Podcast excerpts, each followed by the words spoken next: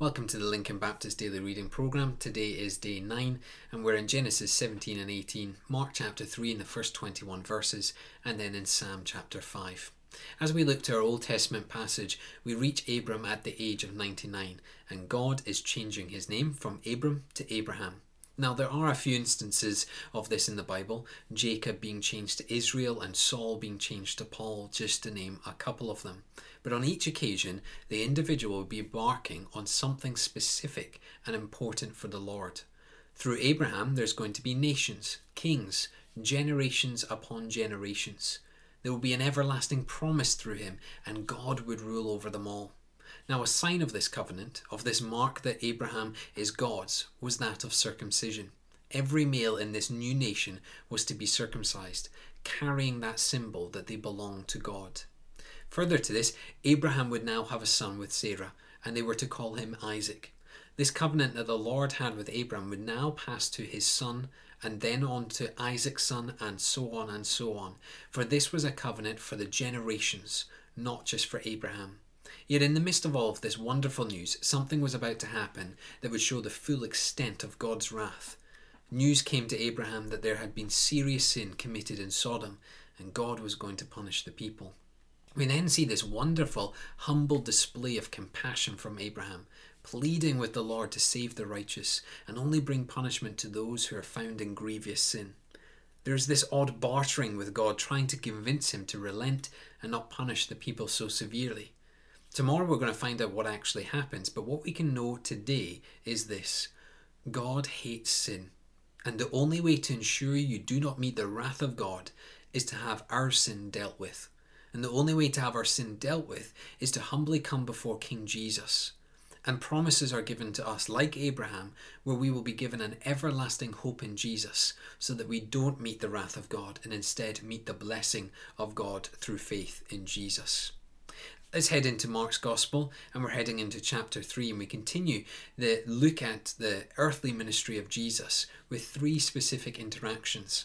The first is yet another matter on the Sabbath, this time one more significant than simply picking some grains. When Jesus was in the synagogue, a man with a withered hand entered. What would Jesus do? thought the crowd. Well, Jesus wasn't shy in coming forth. He not only healed this man, but he did so in front of all of the religious leaders, and most importantly for us to grasp, he did it on the Sabbath. Jesus is showing up these so called leaders. They were so religious in their law keeping that they wouldn't even do good in case they broke the law. Now, the second interaction comes from this growing crowd that is now following Jesus. He travels from place to place, healing and casting out demons. And notice how captivated the people are. They have never seen or heard anyone like Jesus.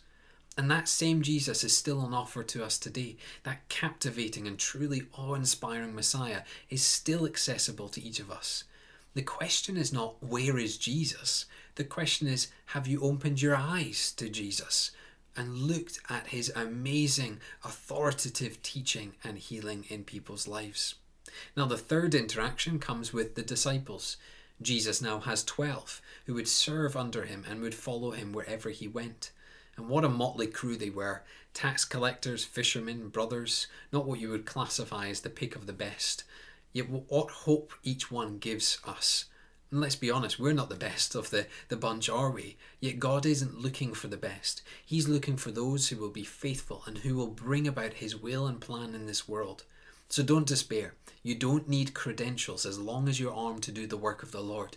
You need a faithful heart and a calling from the Lord Jesus. Before we leave Mark today, notice that one last verse in verse 21. The family of Jesus thought he had gone mad. His brothers and sisters thought all of this ministry, all of his declarations were ludicrous. A reminder that even Jesus had unbelieving family, and like many of us, he had to live a life knowing that his family didn't share the same knowledge he shared. Just because you're on fire for Jesus doesn't mean that the rest of your family know and love him. So let us not forget the mission field that is our own home, our brothers, our sisters, our children, our parents. Let us not tire of telling them the gospel so that they would come to know Jesus. Finally, we head to Psalm 5. Our psalm today depicts David coming before the Lord in the morning, seeking strength and a renewal for the day ahead. And notice in verse 2, he is praying before God. Here's my question What do you do first thing in the morning? And maybe let me rephrase that. What do you do once you've had your coffee in the morning? Are you checking through Facebook and emails? Or are you seeking the strength of the Lord through prayer? David's prayer is a mixed bag, really. He's concerned about his enemies and the sin around him, yet he's overjoyed at the steadfast love of the Lord who protects him and who leads David in righteousness. Notice, David has confidence that his enemies will not win, for God will not tolerate their sin. David therefore rests in the Lord, for only in the Lord will there be victory. There is favour and blessing in the Lord. I would encourage you to start your days like David. Be honest with God Talk with Him. Tell Him your fears and your concerns. Then, in confidence, know that you can rest in God today. You may be concerned about the week ahead, or how your family is coping with homeschooling, or that dreaded supermarket shop you need to now do. Tell God. Let Him bring peace to your heart, and let Him lead you through this day of your life. Let me close by praying. Father, what wonderful hope we have in Jesus' choice of disciples and the psalmist's knowledge that the Lord brings strength in the morning. Father, that's great hope to us here in this lockdown in 2021, Father, in this COVID pandemic. We can have faith and trust in the Lord who is under control, has everything under control, and who holds everything together. Father, we pray that we would hold fast to that today, that we would find great peace in knowing that you are still in charge and that you're keeping us going on the path you've set before us. Father, give us strength, give us hope, and bring peace in our lives today, we pray. Amen.